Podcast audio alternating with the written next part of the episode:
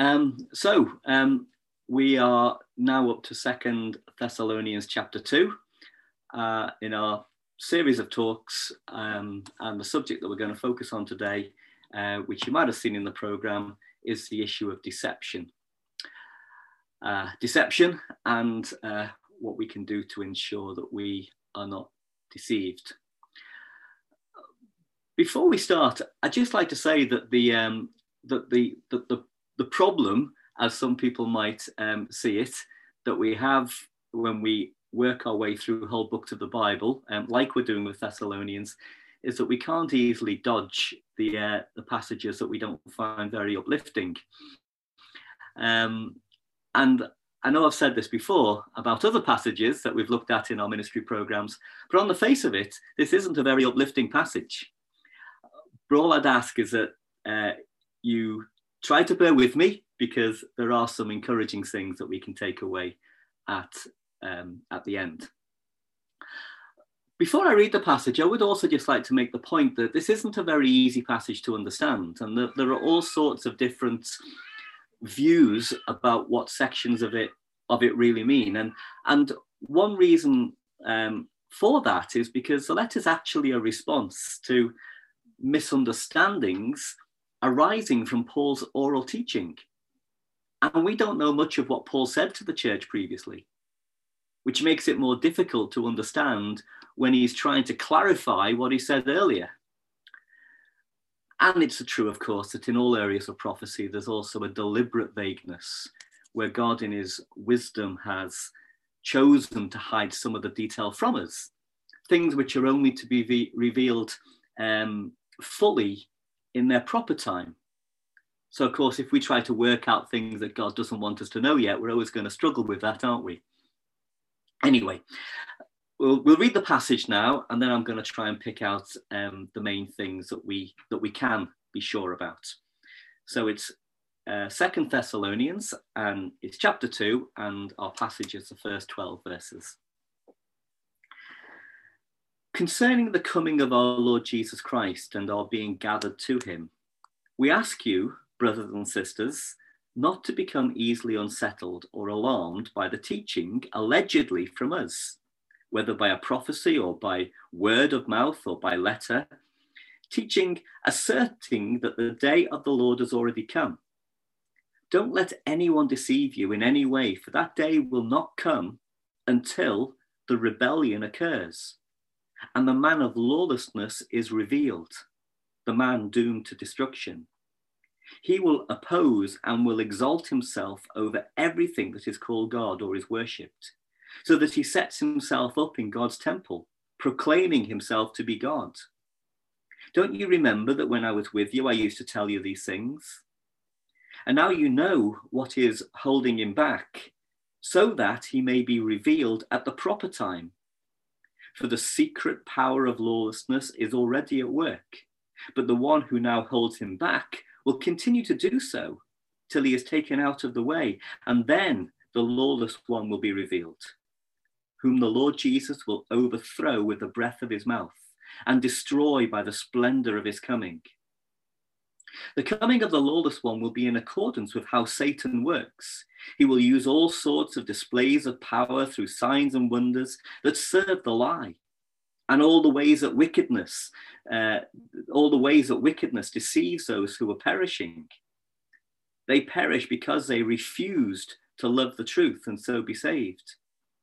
For this reason, God sends them a powerful delusion so that they will be, believe the lie and so that all will be condemned who have not believed the truth, but have delighted in wickedness. I try to avoid reading large sections of Revelation because it kind of just blows my mind with that kind of stuff.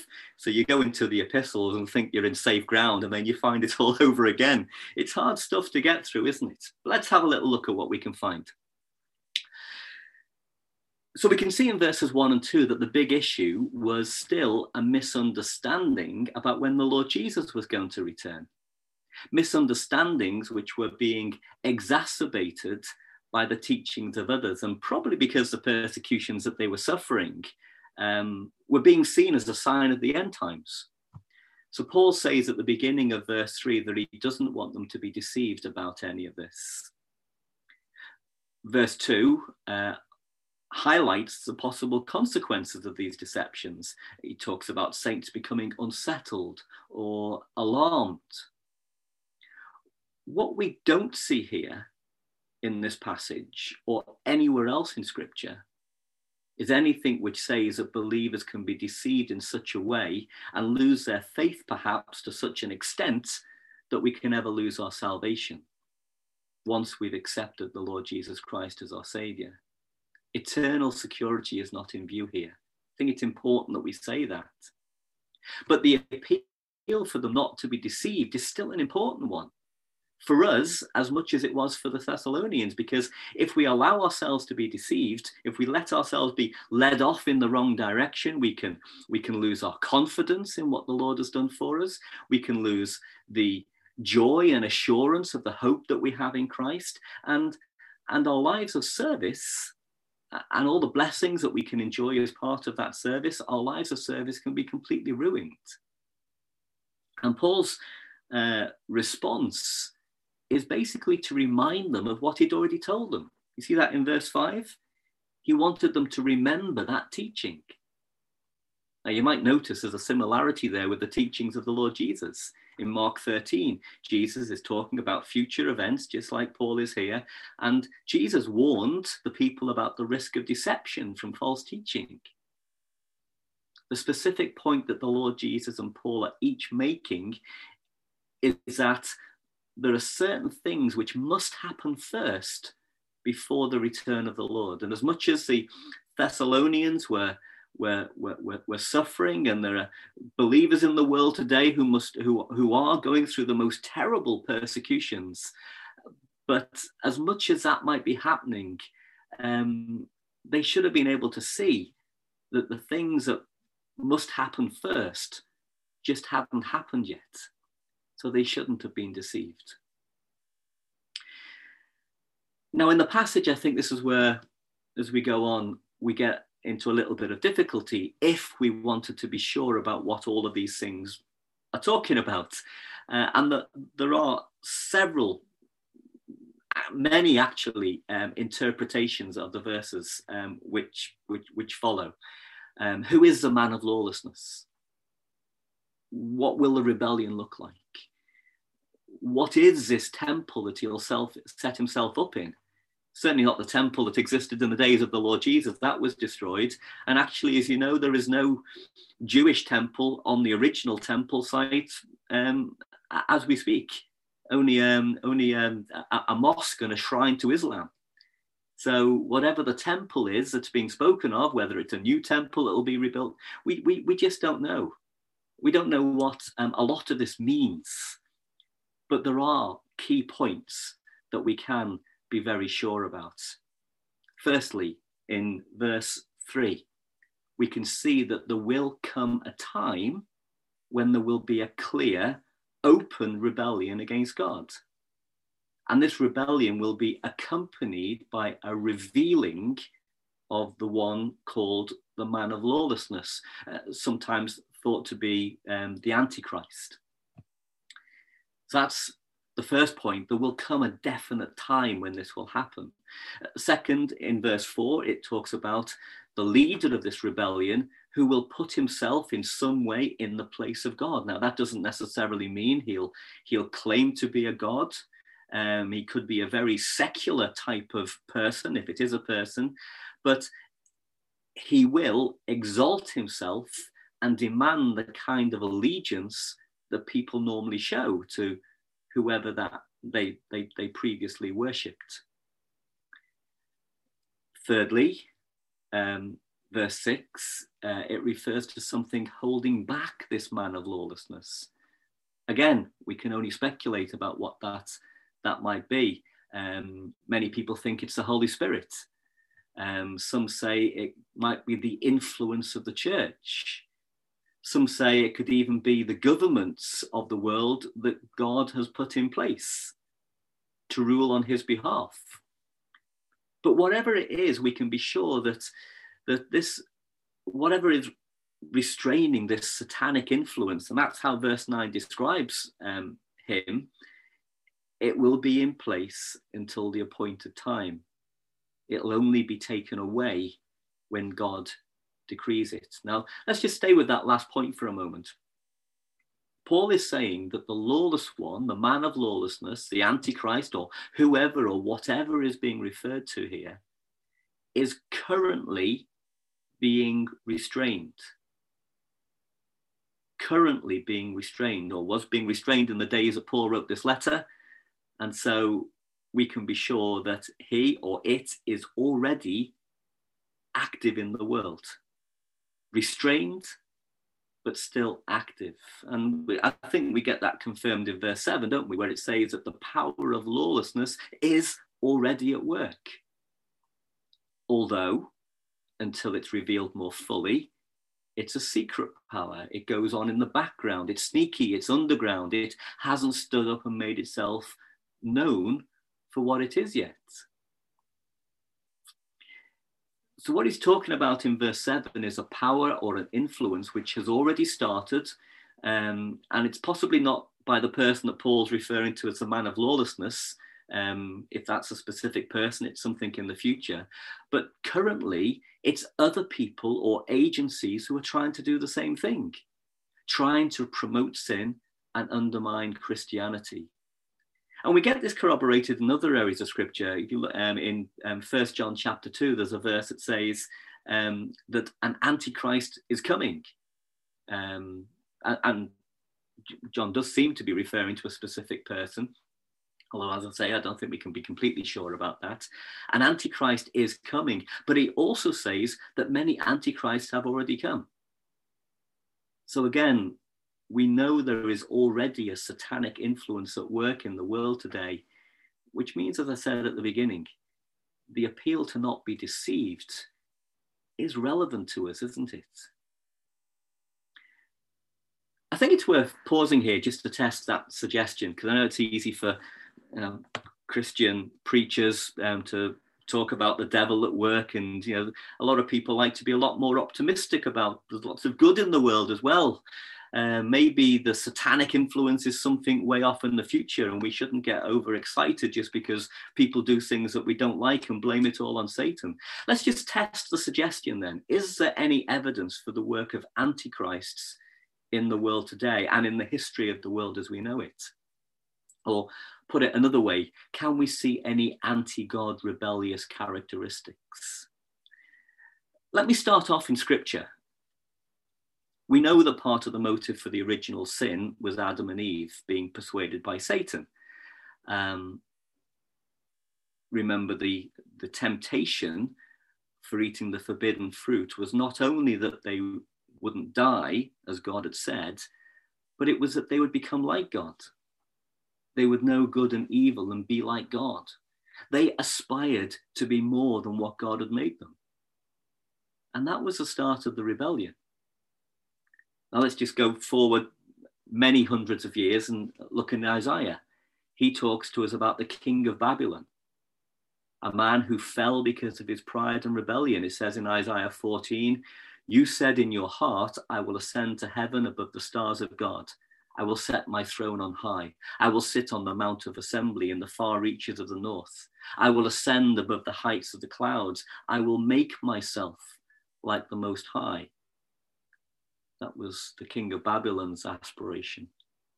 And he fell. Uh, traditionally, those words have been applied to the fall of Satan, but historically, as I said, they're understood to be talking about the king of Babylon at the time. And in the mysteries and language of prophecy, they can both be true. Because the king's ambition was very much in Satan's character. And we can see the same very much in the world today, I, I suggest. Another example, book of Ezekiel in Ezekiel um, 28, it talks about the prince of Tyre.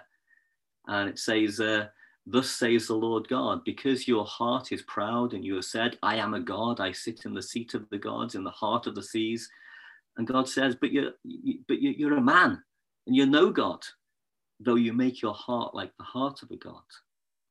So that's, uh, again, a, another um, example. Daniel. Daniel talks about the king of um, King Nebuchadnezzar um, who fell because of his pride and rebellion. And then a bit later in Daniel, um, Daniel um, goes on to talk about the rebellion of a person who will exalt himself in the Holy of Holies. And in chapter 11 of Daniel, it says, The king shall do as he wills. He will exalt himself and magnify himself above every God, and shall speak astonishing things against the God of gods, and he shall prosper till the indignation is accomplished. For what is decreed shall be done. And it, it goes on to talk a lot about what this this um, this this person will do. And many people think that these prophecies are referring to something which happened a long time ago, um, before Christ. There was a Syrian king who desecrated the temple and he entered the Holy of Holies and he built an altar to Zeus on the altar of burnt offering and he sacrificed a pig on it. Um, and there's lots in Jewish language describing this abomination that happened in the temple. But Jesus, if that if there was any fulfillment of that prophecy um, by the Syrian king, many years later, Jesus picks up Daniel's language in Matthew 24, and he's describing someone else who would create further abominations in the future. And the language of Thessalonians is, is similar. So there's, I mean, I'm, I'm just throwing out a load of scriptures at you there. I don't expect you to remember all of that language, and prophetic language is always hard to read. But my point is just that we can see a theme of rebellion throughout the scripture. And I've only quoted a few of many, many examples that we could have looked at. We only have to look at the history of, of God's people to see um, countless examples of rebellion rebellion where, where human beings have sought to exalt themselves to uh, a higher place than God had given them. And what Paul is teaching is that although this rebellion will reach a climax at the end of time, it's something that we can recognize in the world now. So, what about the world as we know it? What about the world today? And uh, can we can we see evidence of the, that rebellious attitude in more in more recent and current day people? It's not hard, is it? Um, over the last hundred years, people like Hitler, Mussolini, Stalin, and, and many others have all been thought, you know, quite seriously to be the Antichrist because of the things that they've done. And even in the politics of today, powerful leaders of various countries like China and Russia and North Korea and Myanmar, and even the USA, so called um, Christian country within God we trust on its, on its currency. Uh, leaders of all these types of countries have shown more ego than humility in the way they've gone about their roles. And, and people have wondered they've, they've, people have been caused to wonder what role leaders like these might play in the rollout of, of prophetic events. But we don't need to look just to world leaders, do we? Um, we can often see human rebellion in the lives of ordinary people. Maybe when we look even inside, we can know that we've felt rebellious and um, at times in our lives, maybe. Um, have you ever heard the poem Invictus? There's a poem um, titled Invictus. It's quite a famous poem, or at least the last two lines of it, I think, are the most well known of it. Um, and they they describe human rebelliousness, I think, really quite well. Um, a belief in the power of humanity, a belief in the determination of human will, which in some ways might appear impressive. And actually, in some ways, it really is. But not when we recognize that it's an attitude which completely excludes the Lord. Let me just read this little little poem to you and see if you can recognize the rebellious attitude. Because actually, part of this um, skill that Paul wants us to learn is to recognize um, things that are trying to deceive us in one way or another, and sometimes um, putting forward ideas which appear impressive and um, um aspirations or attitudes to life which appear to be um, worthy are things that maybe we should recognize if there is anything anti God um, or pro human in it that is inappropriate. Let's see what you think of this, um, this little poem. Invictus. Out of the night that covers me, black as the pit from pole to pole, I thank whatever gods may be for my unconquerable soul. In the fell clutches of circumstance, I have not winced nor cried aloud. Under the bludgeonings of chance, my head is bloody but unbowed. Beyond this place of wrath and tears looms but the horror of the shade, and yet the menace of the years finds and shall find me unafraid. It matters not how straight the gates, how charged with punishments the scroll. I am the master of my fate.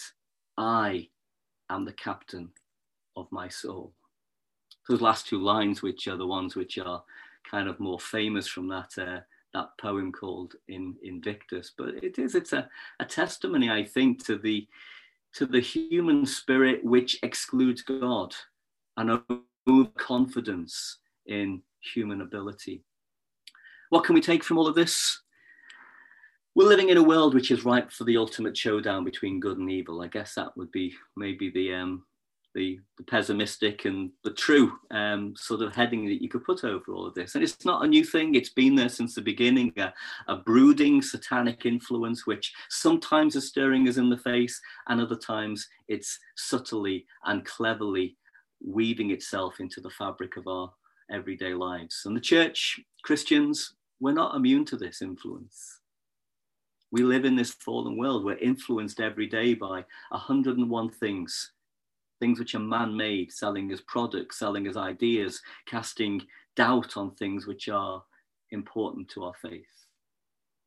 And Paul is saying, don't be deceived. It's easier said than done.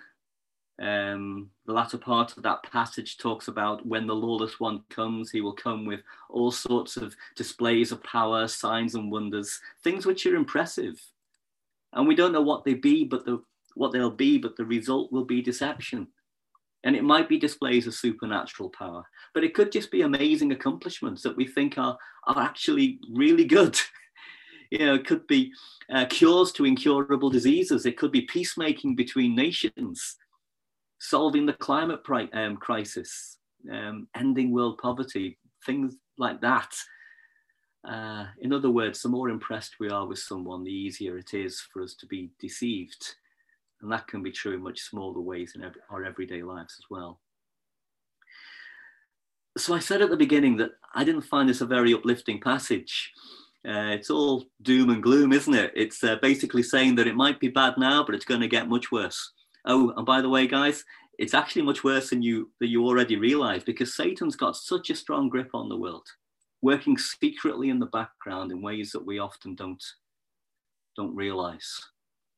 So I'd like to finish, if I might, by summarizing what I think are the encouraging takeaways from this passage, because they're in there.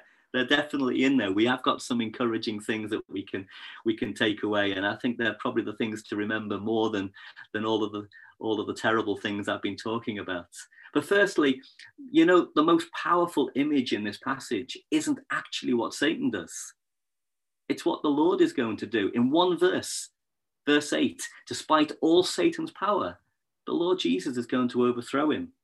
Verse 8 The lawless one will be revealed, whom the Lord Jesus will overthrow with the breath of his mouth and destroy by the splendor of his coming. That's amazing, isn't it? And secondly, we have the encouragement that God is in control. Despite all the adversary's hidden ways and the fallen condition of human beings, which often makes us such willing accomplices, the rebellion is being held back. God won't let anything happen before its appointed time. Thirdly, we might have a role to play in that.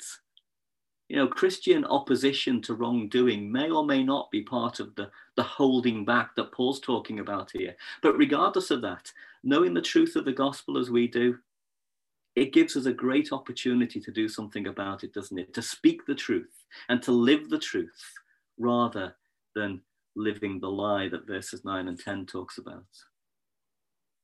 And that brings me to the point in verse 10 uh, the importance of the truth as an antidote to deception. You know, you know, Ephesians 6 says it's part of the armor of God. to protect us from in the um, in, in spiritual warfare, the the the, um, the belt of truth. You remember what the first deception in the Garden of Eden was? It was to question what God had said. So the more we know about what God has really said, the less likely we are to be led astray. And of course, we find that knowledge in the Word of God, don't we?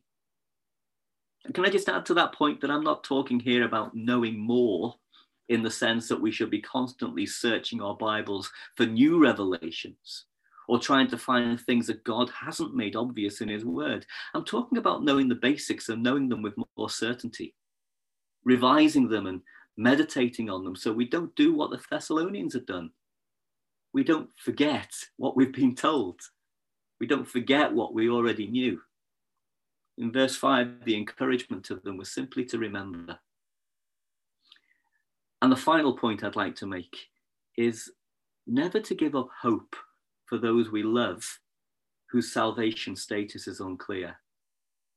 There's a troubling bit at the end of the passage, isn't there? But we know from First um, Timothy 2 and 4 that the Lord wants all people to be saved and to come to a knowledge of the truth. So we have to read the last few verses of our passage in that context. Where it says in verse 10 that there are um, people who will perish because they refuse to love the truth and be saved. And then it goes on to say God will send them a powerful delusion so that they believe the lie. I think it must be, we must read that in a similar way to the way we read Exodus and what God did with Pharaoh. It says there that God hardened Pharaoh's heart, but it also says that Pharaoh had hardened his own heart. God hardened a hard heart. And in our passage, I think it's saying that God is going to do the same to those who have refused the gospel and those who delight in wickedness. So yes, I think this is saying there comes a point when God regard when God regards a person's informed decision as final. But as we know, love is patient and love is kind. And I think the love of God constrains him to give time to everyone who will be held accountable for that decision. So they have the opportunity to hear and understand. We can give them that opportunity, can't we? And until then, there is always there is always hope. So my time is gone. Let me just very, very briefly just summarize those those those, those last few um, encouraging points because I think I really do want them to be the things we remember from the passage. Number one, despite all Satan's power, the Lord Jesus will overthrow him. Number two, no matter what is happening in the world, God is in control. Three, in a world of lies and deception, we have the opportunity to be lights in the darkness, to speak the truth and live the truth as a witness to those around us. Four, to do that, we do need to ensure that we're not deceived by the lie ourselves. And, and the best way to do that is to ensure that we know the truth, which highlights the importance of God's word. And my final point was simply uh, to never give up hope for those who've not yet accepted the Lord Jesus Christ as their Saviour.